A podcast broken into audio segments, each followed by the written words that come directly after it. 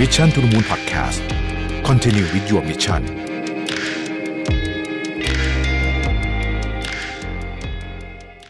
สวัสดีครับยินดีต้อนรับเข้าสู่ Mission to the Moon Podcast นะครับ คุณอยู่กับโรเบิทานุสาหะครับ วันนี้ผมจะชวนคุยกันเรื่องหนี้นะฮะแล้วผมไปเจอบทความหนึ่งที่ดีมากเลยนะครับ ที่เขียนไว้ครบถ้วนนะฮะประชาชาติธุรกิจนะครับ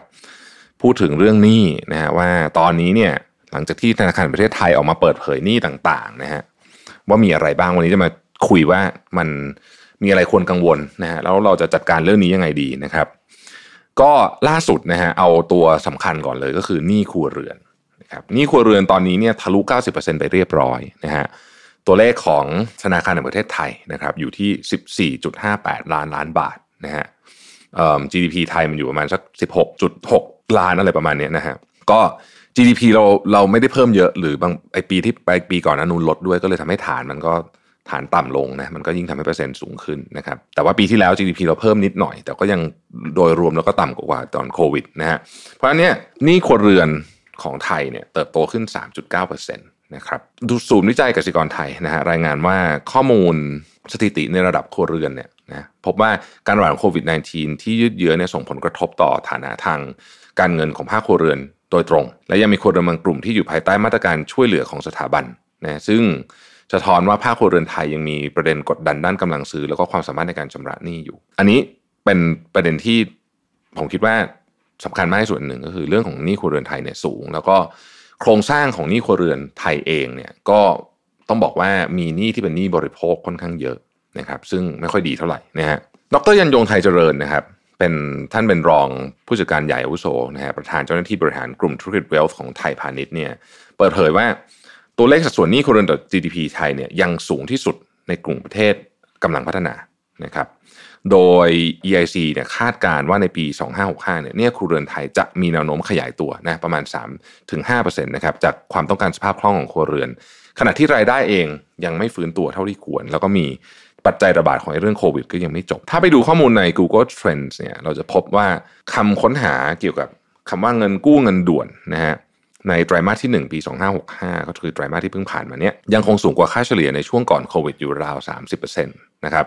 ในขณะที่สถาบันการเงินเองก็เริ่มมีความเข้มงวดมากขึ้นในการปล่อยสินเชื่อโดยเฉพาะสินเชื่อส่วนบุคคลนะครับเพราะเป็นแบบนี้ปุ๊บเนี่ยสิ่งที่เกิดขึ้นก็คือครัวเรือนบางส่วนเนี่ยหันไปพึ่งพาหนี้นอกระบบมากขึ้นนะครับแน่นอนว่าเนี่ยหนี้นอกระบบเนี่ย มันเป็นปัญหาแบบงูกินหางนะคือมันเริ่มปุ๊บแล้วมันจะมีอะไรต่างๆ ตามมาเยอะเยอะแยะมากมายนะครับดรยันยงบอกว่าจากการคำนวณข้อมูลภาวะเศรษฐกิจและครัวเรือนในช่วงครึ่งแรกของปี 2564เนี่ยปีที่แล้วเนี่ยพบว่าตัวเลขนี้นอกระบบเนี่ยอยู่ที่ประมาณ 85,000 ล้านบาทนะครับหรือคิดเป็น 1.8%ของหนี้ทั้งหมด เป็นการเพิ่มขึ้น 78%เมื่อเทียบกับปี 2562 ตอนนั้นเนี่ยหนี้นอกระบบอยู่ประมาณเกือบเกือบ50,000 ล้านนะครับมีแนวโน้มว่าจะเพิ่มขึ้นอีก ประมาณนี้นอกระบบที่เพิ่มขึ้นเยอะมากเลยเนี่ยนะฮะ สะท้อนถึงความเดือดร้อนของครัวเรือนที่ชัดเจน แล้วก็จะกระทบกับครัวเรือนที่มีรายได้น้อยนะฮะซึ่งเป็นกลุ่มเปราะบาง แล้วก็ต้องพึ่งพานี่นอกระบบ ซึ่งอย่างที่บอกว่ามันจะสร้างปัญหาต่างๆ ตามมาเยอะนะครับนี่นอกระบบเป็นหนึ่งในปัญหาใหญ่ของโครงสร้างเรื่องนี้ในประเทศไทย มีอีกท่านหนึ่งเป็นกรรมการผู้จัดการของ Tree Money นะฮะผู้ประกอบกิจธุรกิจสินเชื่อ Pico Finance นะครับรายใหญ่ใน 6 จังหวัดภาคตอนออกเนี่ยเปิดเผยกับ ประชาชาติธุรกิจว่าสถานการณ์ของ Pico Finance เนี่ยภาพรวมอยังทรงตัวนะครับโดยเฉพาะผู้ประกอบการที่รับโฉนดที่ดิน แล้วก็รับเล่มลูกค้าลดนะฮะลูกค้าอาจจะรีไฟแนนซ์เพื่อให้ได้รับวงเงินกู้เพิ่มขึ้น แต่ไม่ค่อยมีการปล่อยกู้รายใหม่นะครับในขณะที่ NPL เนี่ยยังเติบโตอย่างต่อเนื่อง ส่วนหนึ่งเพราะผู้ประกอบการไม่มีเงินปล่อยกู้ให้กับลูกค้ารายใหม่ ซึ่งยังต้องมีการฟ้องร้องบังคับ คดีผู้ที่นัดผิดนัดชำระตามกฎหมายนะฮะ เนื่องจากมีหลักประกัน สุดท้ายเมื่อติดในโน้ติสมีหนังสือทวงถามนี้เกิดการฟ้องร้องขึ้นเนี่ยผู้ประกอบการจึงได้ที่ดินหรือว่าเล่มทะเบียนนะครับแล้วก็ต้องรอขายท่อตลาดเพื่อจะเอาเงินคืนมา กลุ่มอาชีพที่เป็น NPL มากที่สุดเนี่ยคือกลุ่มพ่อค้าแม่ค้า ซึ่งกู้เงินไปลงทุนขายของแต่สถานการณ์ไม่ดีนะครับเฉลี่ยเนี่ยนะฮะมีเงินกู้ประมาณสักหนึ่งหมื่นถึงสามหมื่นบาทต่อราย วิธีการที่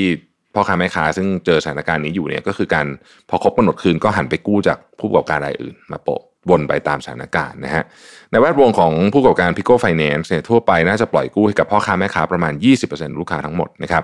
ในจำนวนนี้นี่เป็น NPL กว่า 80%นะฮะคิดเป็นสัดส่วนเท่ากับ 15%เมื่อเทียบกับลูกค้ารวมกลุ่มใหญ่นะซึ่งถือว่าเป็น NPL ที่ใหญ่มากนะฮะและกลุ่มที่น่าเป็นห่วงคือลูกค้าที่ใช้หลักประกันเป็นโฉนดที่ดิน เพราะถ้ามีปัญหา มาจนถูกยึดที่ดินเนี่ยก็จะไม่มีที่ดินทำกินหรืออยู่อาศัยนะครับคุณชัยวัฒน์อึงสวัสดิ์เนี่ยจะเป็นท่านเป็นกรรมการผู้จัดการของ Tree Money เนี่ยเขาบอกว่าดูแล้วสังคมค่อนข้างบอบช้ำหน่วยงานรัฐที่ดูแลเเรื่องนี้เองเนี่ยก็ทราบนะฮะว่าเรื่องของ NPL เนี่ยกำลังอยู่ในทิศทางที่ขาขึ้นนะครับกลับไปที่เรื่องของนี้นอกระบบสักนิดหนึ่งนะฮะคุณชัยวัฒน์บอกว่า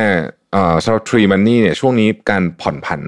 การชำระหนี้มีให้กับลูกค้าที่ตกงานหรือไม่มีเงินคืนนะครับเคสที่จะส่งฟ้องเนี่ยส่วนใหญ่เป็นเคสที่เจตนาจะช่อโกงปัจจุบันนี้ปล่อยสินเชื่อไปแล้ว 630 ล้านบาทนะครับปี 2565เนี่ยตั้งใจจะปล่อย 1,000 ล้านนะฮะสำหรับลูกค้าของ Tree Money เนี่ยกลุ่มใหญ่นะฮะก็เป็นพนักงานโรงงานที่ใช้เงินบัญชีเงินเดือนค้ำประกันกว่า 95%นะครับใน 6 จังหวัด นะภาคตะวันออกซึ่งมีโรงงานอยู่เยอะ ซึ่ง NPL ปกติเนี่ยจะอยู่ที่ประมาณ 11-12%แต่ตอนนี้อยู่ที่ 20%นะครับเพราะฉะนั้นก็ถือว่าค่อนข้างจะสูงกว่าปกตินะฮะปิดท้ายนะครับบอกว่า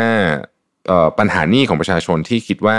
จะค่อยๆ น้อยลงไม่เกิน 5 ปีเนี่ยนะอาจจะยืดไปถึง 10 ปี เป็นเรื่องที่น่าเป็นห่วงมากทีเดียวนะครับเอ่อนอกจากว่าจะมีมีมีปัญหาเรื่องของสินเชื่ออยู่แล้วเนี่ยนะฮะที่ที่ที่น่าสนใจกว่านั้นก็คือว่าตัว NPL เนี่ยนะครับ NPL เนี่ย ยังไม่ค่อยมีคนพูดถึงว่าถ้ามันเยอะไปกว่านี้เนี่ยจะถูกจัดการยังไง รองผู้อำนวยการของสำนักงานเศรษฐกิจการคลังเนี่ยบอกว่าการปล่อยสินเชื่อ Pico Finance ภาพรวมเนี่ยถือว่าทรงตัวไม่ได้ลดลงนะฮะอย่างมีนัยสำคัญเพราะรายได้ของประชาชนเนี่ยมีปัญหาเพราะฉะนั้นการการการกู้ยืมเงินก็เป็นสิ่งที่คนต้องใช้อยู่แล้วนะครับตัว NPL เองเนี่ยนะฮะอยู่เฉลี่ยประมาณของทุกรายเนี่ยนะครับอยู่เฉลี่ยประมาณสัก 18%น นะฮะ18%กว่าก็สูงขึ้นจากปีที่แล้วเล็กน้อยนะครับ สิ่งที่ต้องระวังก็คือว่าตอนนี้เนี่ยมีการนอกจากจะลวงใช้คำว่าหลอกลวงนะฮะหลอกลวงคนเข้าสู่นี่นอกระบบที่มีดอกเบี้ยโหดร้ายมาก หรือบางคนก็ถูกหลอกลวงเข้าไปในอะไรที่มันคล้ายๆ กับแชร์ลูกโซ่นะครับนะพวกนี้ก็ต้องต้องระวังทีเดียวนะฮะในเชิงของการกู้ในระบบเองเนี่ยนะครับ ก็ต้องบอกว่า ทำได้ยากขึ้นในตอนนี้นะเพราะฉะนั้นมันจะเป็นปัญหาหลายมุมที่เราต้องลองพิจารณาดูตอนนี้เนี่ยนะครับ ว่านี่ครัวเรือนเองเนี่ยมันส่งผลเป็นระเบิดเวลาเหมือนกันนะที่ต้องให้ความสำคัญมาก เพราะว่าไม่งั้นเนี่ยเดี๋ยวมันจะล้มกันไปหมดนะฮะคือจริงอยู่ครับว่าเวลาเราพูดถึงว่านี่ครัวเรือนแล้วคนที่มีปัญหา NPL ในกลุ่มที่เป็นลูกค้ารายย่อยเนี่ยมันอาจจะไม่เหมือนกับเวลา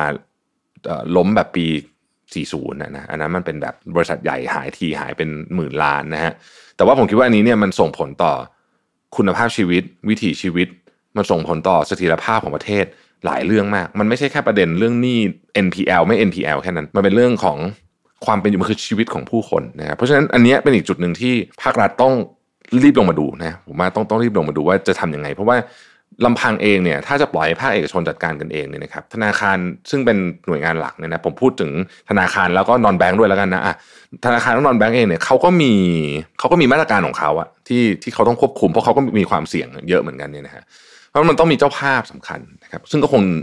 หนีไม่พ้นกระทรวงการคลังกับธนาคารแห่งประเทศไทยที่ต้องออกมาaction เรื่องนี้เยอะนิดหนึ่งแต่ผมเข้าใจว่าตอนนี้เนี่ยมันมีปัจจัยเสี่ยงเยอะมากจริงๆนะครับที่ทำให้บางคนก็รู้สึกว่าเฮ้ยโอ้โหเรา ทำอะไรมากไม่ได้หรือเปล่าเนี่ยแต่ผมคิดว่าถ้าเราใช้เงินที่เรามีอยู่จำกัดนะหมายถึงว่าภาครัฐนะอย่างตรงจุดนะครับแล้วแก้ปัญหาให้ถูกที่เนี่ย ผมว่าเราไปได้ แต่ถ้าเกิดว่าเราเราไม่ได้โฟกัสนะว่าจะแก้ปัญหาตรงไหนเนี่ยในที่สุดไอ้เงินที่มีอยู่เนี่ยมันก็จะไม่พอนะครับแล้วมันก็จะลามไปพูดถึงเรื่องหนี้สาธารณะอะไรที่ไปกันอีกไกลนะไปกันอีกหลายเรื่องเลยทีเดียวนะครับ ประเด็นเรื่องของหนี้มาพร้อมกับเงินเฟ้อหนี้ที่เพิ่มขึ้น มาพร้อมกับ ความลำบากในการหาเงิน รายได้ที่ลดลง